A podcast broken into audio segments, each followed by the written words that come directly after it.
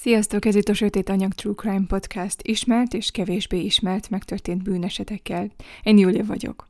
Szokás szerint szeretnének figyelmeztetni arra, hogy ez a rész ismét a nyugalom megzavarására alkalmas szöveget és leírásokat fog tartalmazni. Vannak dolgok, amelyek érthetetlenek maradnak a számunkra. És nagyon ritkán vannak érthetetlen dolgok, amelyekről teljesen véletlenül videófelvételek készülnek. És így döbbenettel lehetünk szemtanúi ezeknek. Ez most egy ilyen eset. Ez a történet az egyik legfurcsább, amit valaha is hallottam. Több mint tíz év telt el azóta, hogy a világ megismerte az Ericsson ikreket, főképp a bizarr közúti balesetről készült felvételek révén, amelyeket a BBC Traffic Cops című műsora, majd a 2010-es BBC dokumentumfilm az őrület a gyorsítósában közvetített, és amit milliók láttak. Több mint tíz év – amely alatt a kérdések csak gyűltek. Mi lett volna, ha? Ursula és Sabine Eriksson egypetéjű ikrek 1976. november 3-án Svédországban születtek. A gyerekkorukról csak keveset tudni. Ami biztosnak tűnik, az az, hogy nincs feljegyzés semmiféle mentális betegségről, vagy bármiféle túlkapásról velük kapcsolatban. Ami ismert, az az, hogy az iskolában gyakran csúfolták őket. Az ikrek bátyjukkal és nővérükkel együtt Nyugat-Svédországban nőttek fel nagyon szegényes körülmények között. 2003-ban kivándoroltak Svédországból és máshol telepettek le. Szabine Írországban, Ursula pedig az Egyesült Államokban. Csak öt év múlva, 2008-ban látták egymást újra. Ursula ugyanis 2008. május 16-án meglátogatta a nővérét, és erről a bizonyos látogatásról lesz szó ebben az epizódban. Mindjárt másnap a kora reggeli kompjárattal elindultak Angliába, anélkül, hogy bárkinek is elmondták volna, hogy hova mennek. Amint Liverpoolba értek, úgy reggel 8.30 körül felkeresték a Szent Annie rendőrőrsöt, ahol jelentették, hogy Sabina aggódik a gyerekei biztonságáért. Annak ellenére, hogy a gyerekeket ő maga hatta Írországban a férjével néhány órával azelőtt. Bár a rendőrök nem értették, hogy a nők miért jöttek Angliába, hogy ezt a bejelentést megtegyék, jóléti ellenőrzést rendeltek el az írhatóságoknál. És hamarosan megkapták a jelentést arról, hogy a gyerekek jól vannak. Miután elhagyják a rendőrőrsöt, az Ericsson nővérek felszállnak a National Express egyik Londonba tartó autóbuszára.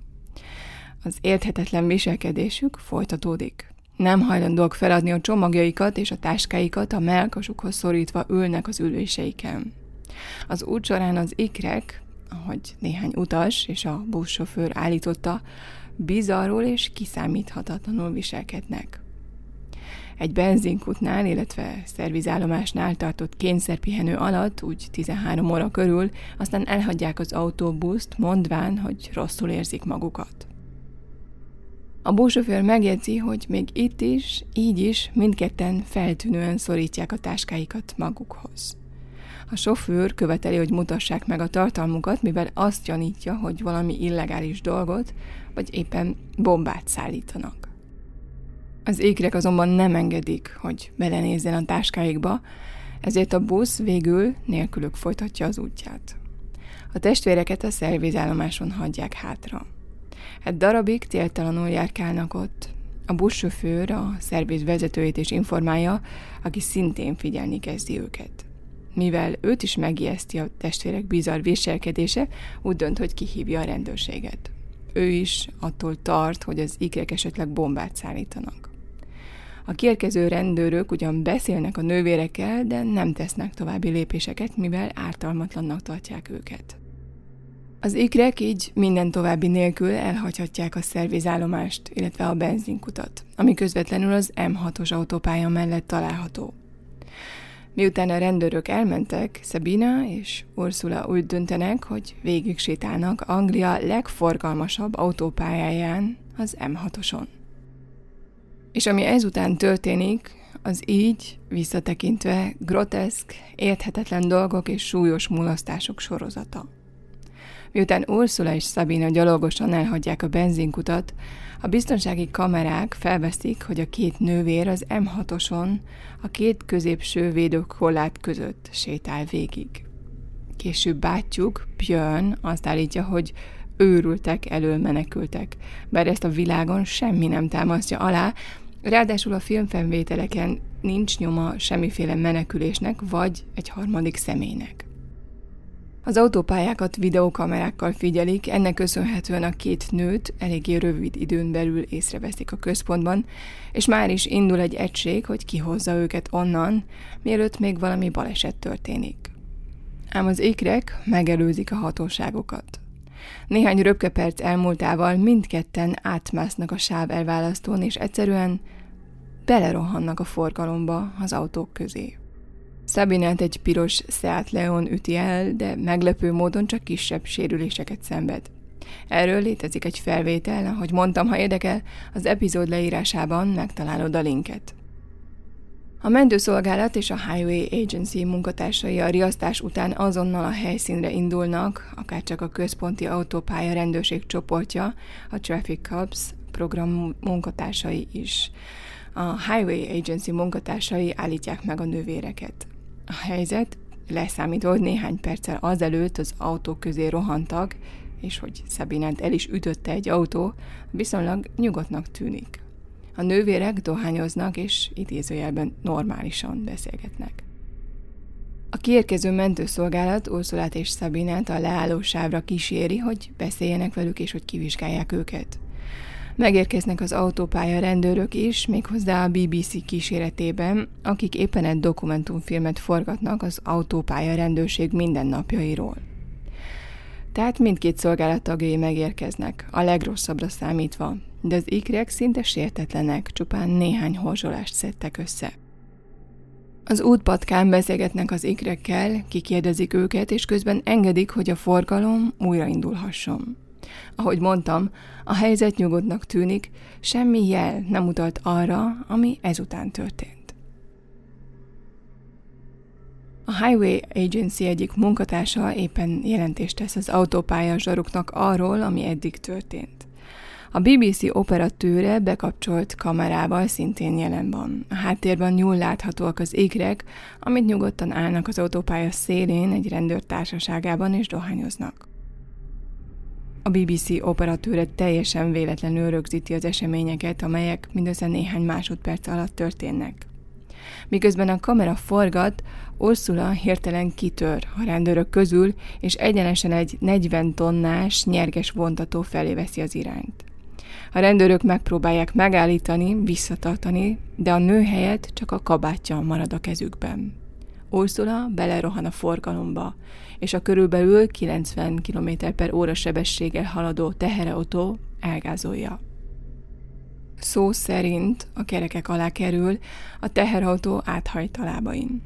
Testvére Szabina közben teljesen nyugodtan, mindenféle látható érzések nélkül áll, miközben körülötte kitör a pánik.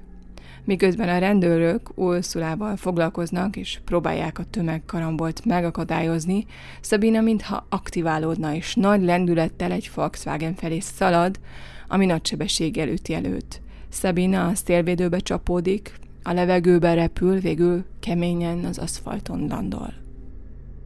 Ursula alsó testét, illetve lábait a teherautó kerekei komplett összezúzzák. Szabina a harmadik forgalmi sávban fekszik nem mozdul. A rendőrök kétségbeesetten próbálják megállítani, illetve terelni a forgalmat. Erősítést és mentőt hívnak. A nőket a rendőrök és több autókból kiszálló segítőkész ember látja el. A sokszoros, komplikált töréseket szenvedett Ursula segítségét rendőrs, rendőrökért kiabál, pedig ők azok, akik próbálnak segíteni rajta. Ursula köpködve és sziszegve szidalmazza őket. A rendőrök próbálják megnyugtatni, de hiába mondják neki, hogy mi vagyunk a rendőrök, azért jöttünk, hogy segítsünk. Ursula azt kiabálja. Tudom, hogy nem vagytok igaziak. Miközben a rendőrök kétségbe esetten próbálják megnyugtatni a szinte megveszett Ursulát, akinek az alteste sokszoros törésekkel bénán nyugszik az aszfalton, a nő mégis szinte földön túli erővel próbál lábra állni és a rendőröktől megszabadulni. Sabina 15 perc eszméletlenség után lassan magához tér, talpra áll és újra a forgalomba rohan. Közben leüt egy rendőrnőt, aki megpróbálja megfékezni őt. Miért akartok megölni engem? kiabálja. Szabina átszáguld a középső szektoron, és beleszalad az ellenkező irányba haladó forgalomba. A rendőrök utána rohannak, ő menekülés közben ledobja a kabátját, és olyan dolgokat kiabál, mint például el fogják lopni a szerveidet. Szabine szinte emberfeletti erővel rendelkezik, és végül hat emberre, rendőrökre és sofőrökre van szükség ahhoz, hogy megfékezzék, illetve megállítsák őt. A hat embernek végül sikerül eltávolítani az úttest középső részéről, ahol aztán a földre kényszerítik, megbilincselik és a lábait is leszíjazzák. Szabina közben üvölt, köpköd és hihetetlen erővel próbál kiszabadulni. A mentősök aztán leszedálják és egy helyi kórházba szállítják. Ursulát pedig mentőhelikopterrel szállítják a sürgősségire, ahol azonnal megműtik. És ha azt gondoltad, hogy ezzel véget is ér a történet, tévedsz. A sztori folytatódik, és egyre csak bizarrabb lesz. Míg nővére Ursula súlyos állapota miatt kórházban marad, Szabinát öt órával később kiengedik a kórházból. A látszólag sértetlennek tűnő Szabinát ezután a rendőrségre viszik, hogy eljárást indítsanak ellene. Furcsa viselkedése továbbra is fennáll. Ugyanekkor már sokkal nyugodtabb, sőt kisi flörtel is az egyik rendőrrel. Arra panaszkodik, hogy szörnyen néz ki, és folyton a haját igazgatja, mintha csak ez lenne a legégetőbb gondja abban a pillanatban. Frusztráltal veszi azt is tudomásul, hogy le kell venni az ékszereit. Fontos megemlíteni, hogy egyetlen egyszer sem kérdezi, hogy hogy van a nővére, vagy hogy egyáltalán mi lett vele. Szabina a rendőrségi őrizetben nyugodt marad és kommunikatív. Bár elhangzik egy mondat, aminek bajos tartalma vagy jövendőlése néhány óra múlva beteljesül. Szabina szinte mellékesen veti oda az egyik rendőrnek. Svédországban van egy mondás, miszerint egy baleset vagy a baj ritkán jár egyedül. Általában még egy másik követi. Talán kettő is. Nyilván téged is érdekel, hogy mit mondtak az orvosok, amikor Szabinát kivizsgálták. Ezen a 2008. május 19-i napon néhány szakember a kórházban úgy ítélte meg, hogy Szabina nem mutatja jeleit mentális vagy pszichológiai zavarnak. A toxikológiai vizsgálatok sem mutattak ki sem drogot, sem alkoholt. Nem találtak náluk kábítószert sem. Ursula ellen egyébként sohasem emeltek vádat. A rendőrség felhívta a férjét az Egyesült Államokban, és értesítette őt a történtekről. Kiderült az is, hogy a férjének fogalma sem volt arról, hogy Ursula hol volt, vagy hogy miért ment el. Szabina egyébként teljes pszichiátriai vizsgálat nélkül távozhatott a bíróságról, miután bűnösnek vallotta magát az autópályán valós szabálysértés és a rendőr megütése vágyában. A bíróság egy nap őrizetre ítélte, amelyet azonban már letöltöttnek tekintettek, mivel egy teljes éjszakát töltött a rendőrségi őrizetben. A táskákban egyébként, amelyeket az ikrek annyira féltettek, az útleveleik, egy laptop, néhány ruhadarab volt, és a rendőrök több törött mobiltelefont is találtak. Sabina kiengedése után a Stoke-on-Trent nevű angliai városban marad, és Ursula zöld felsőjét viseli. A rendőrség által biztosított átlátszó műanyag zacskóban viszi Holmiát, többek között egy laptopot és ezer font készpénzt. Ezen a májusi estén, este 7 óra körül két kutyát sétáltató férfi, az 54 éves Glenn Hollinshead és barátja Peter Malloy keresztezik útját. Szabina megkérdezi, hogy megsimogathatja el a kutyát. Glenn megengedi, és ők hárman szóba elegyednek egymással. Szabina elmeséli a férfiaknak, hogy a kórházat keresi, amelyben a nővére fekszik, illetve megkérdezi, hogy tudnának-e neki egy panziót ajánlani, amelyben az éjszakát eltöltheti.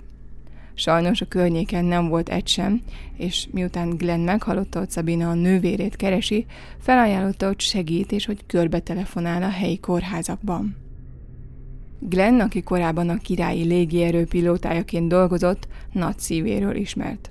Megsannálja a szemmel láthatóan piszkos és sérült nőt, és felajánlja neki, hogy az éjszakát a házában töltheti.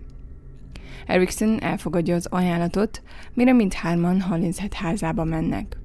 Ott néhány órán keresztül beszélgetnek, dohányoznak. Peter Molloy, Grant barátja, észreveszi, hogy Sabina egyre idegesebb, egyre paranoiásabb. Folyton az ablakhoz rohan és az utcát kémleli.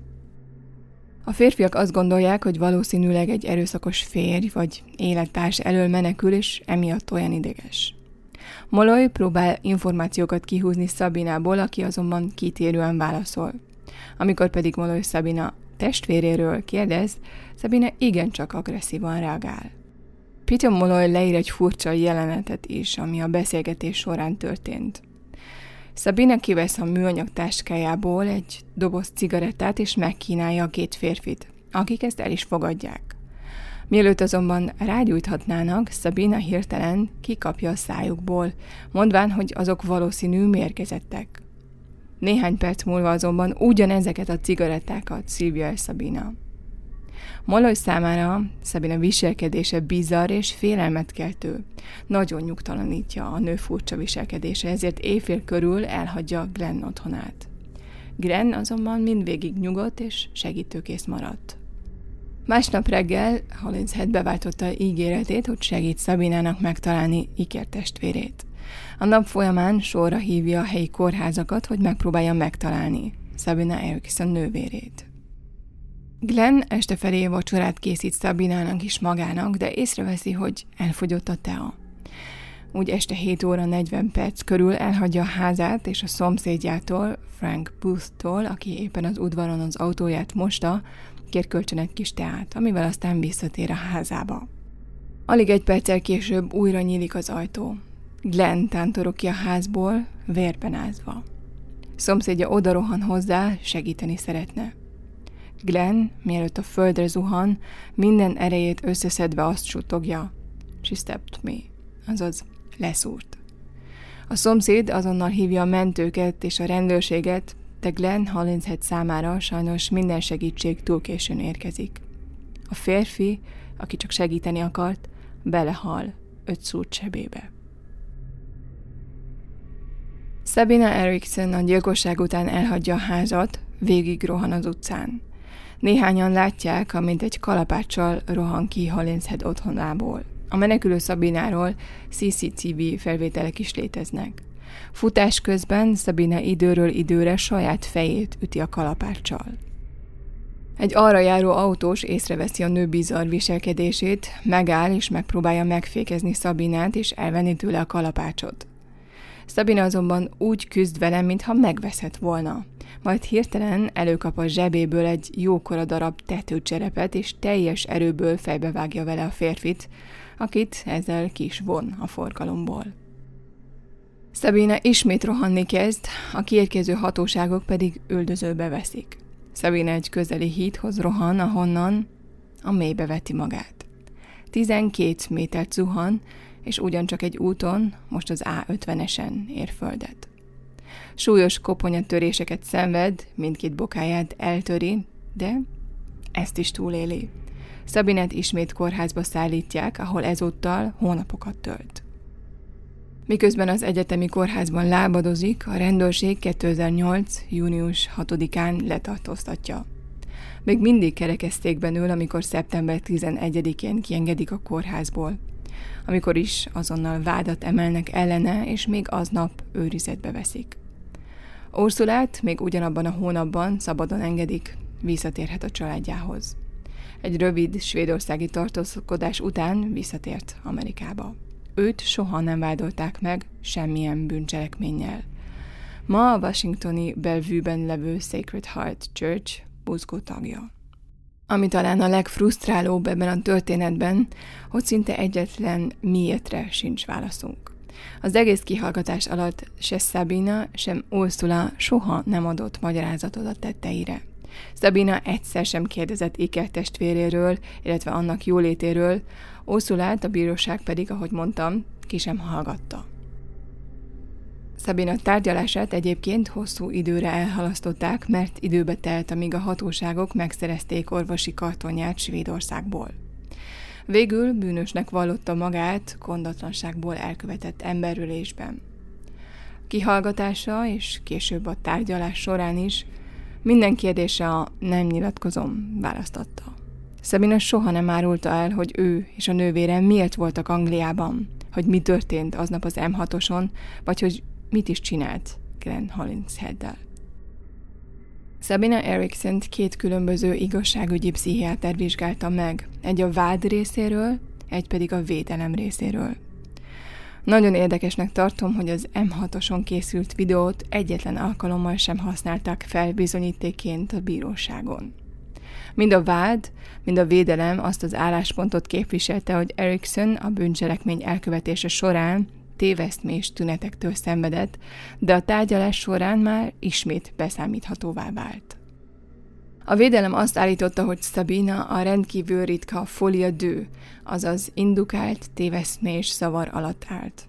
Sabina ügyvédje szerint ő a folia dő passzív elszenvedője volt, akire az aktív elszenvedő, ebben az esetben az ikertestvére hatott.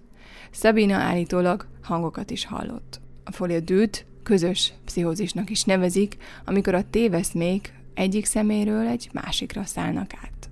Ez azt jelenteni, hogy Sabina nagyon fogékony volt nővére befolyására, és hogy ikertestvére tettei miatt viselkedett így.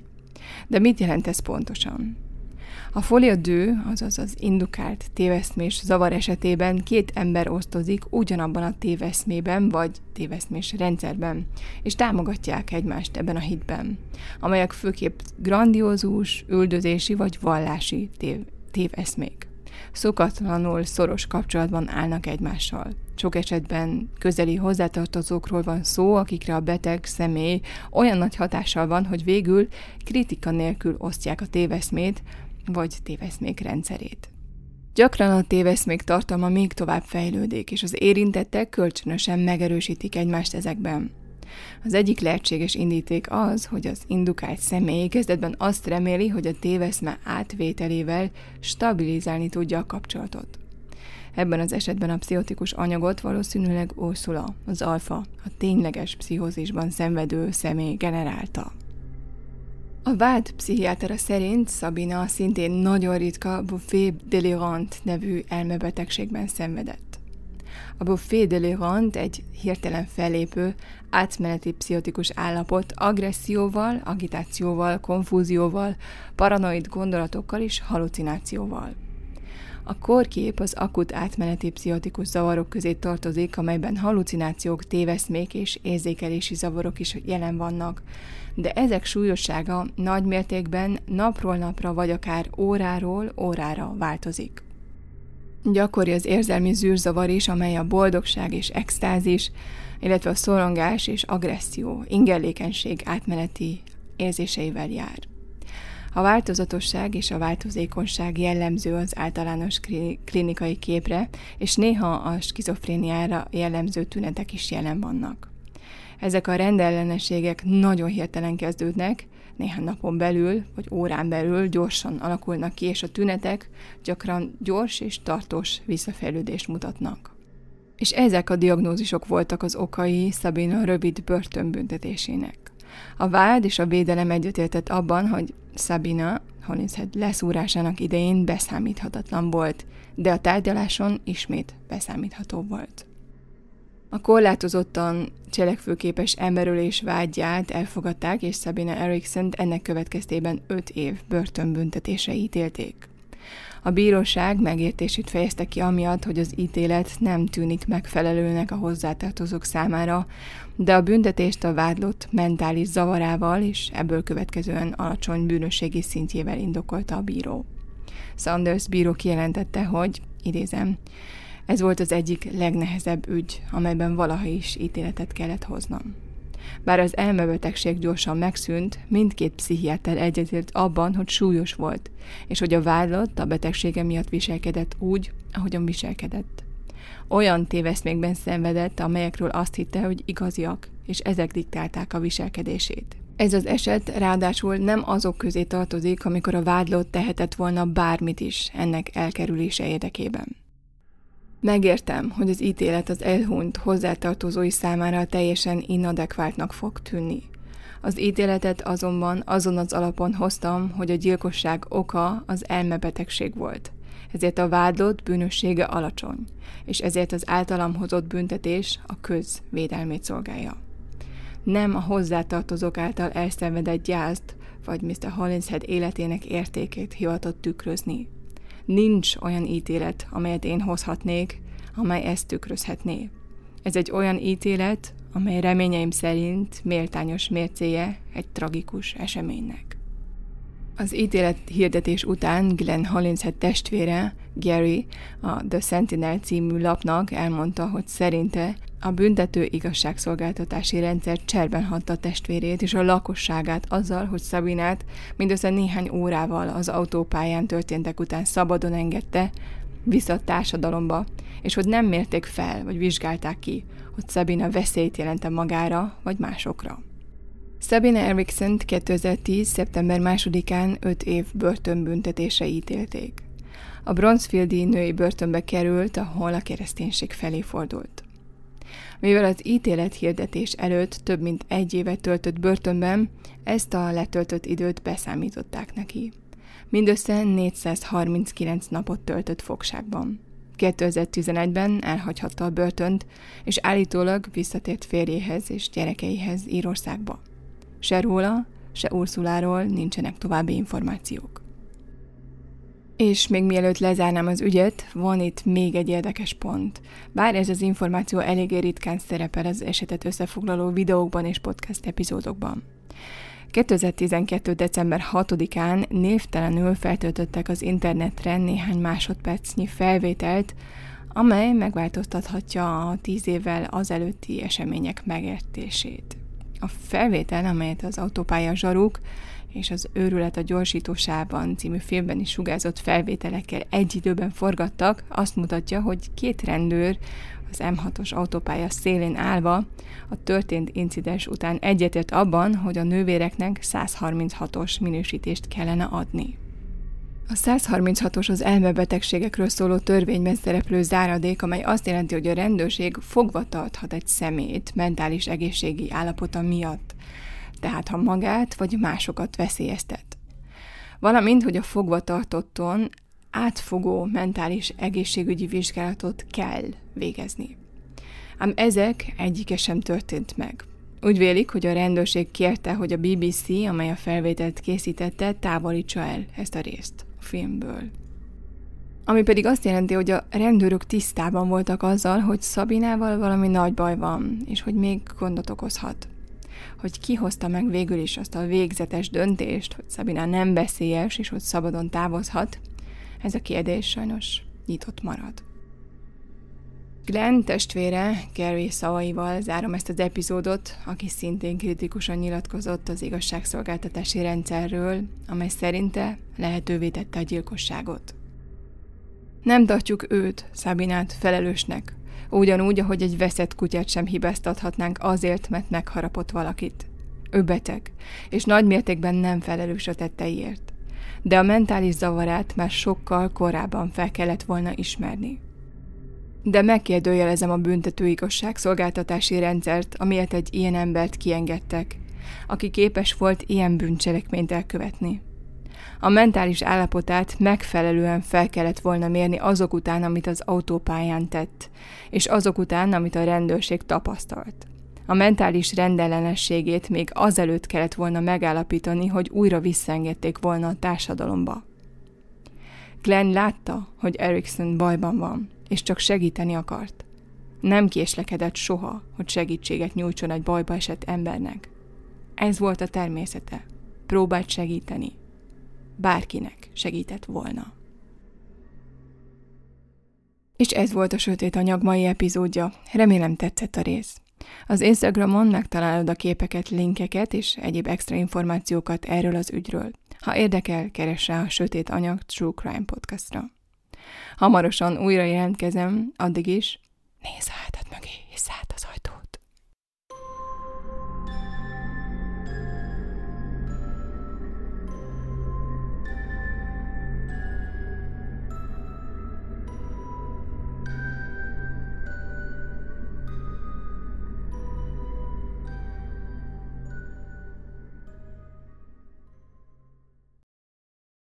Ha más podcastekre is kíváncsi vagy, hallgassd meg a Béton műsor ajánlóját. El tudod képzelni, hogy a podcastet, amit éppen most hallgattál, fél év múlva már a mesterséges intelligencia generálja? Mi sem. De ha érdekel, eljötte már a gépek lázadása. Hallgass bele az Embertelen podcastbe. Orsós Lajos vagyok, a műsor házigazdája. Egyelőre még élőben. Egyelőre. Fedezzük fel együtt, hogyan ismerkedik, randizik, mesél és vitatkozik Betty és Péter, két teljesen mesterséges intelligencia. Lajos, a podcast címét mond még egyszer, Léci. Oké. Okay. Embertelen podcast. Ez a műsor a Béton közösség tagja.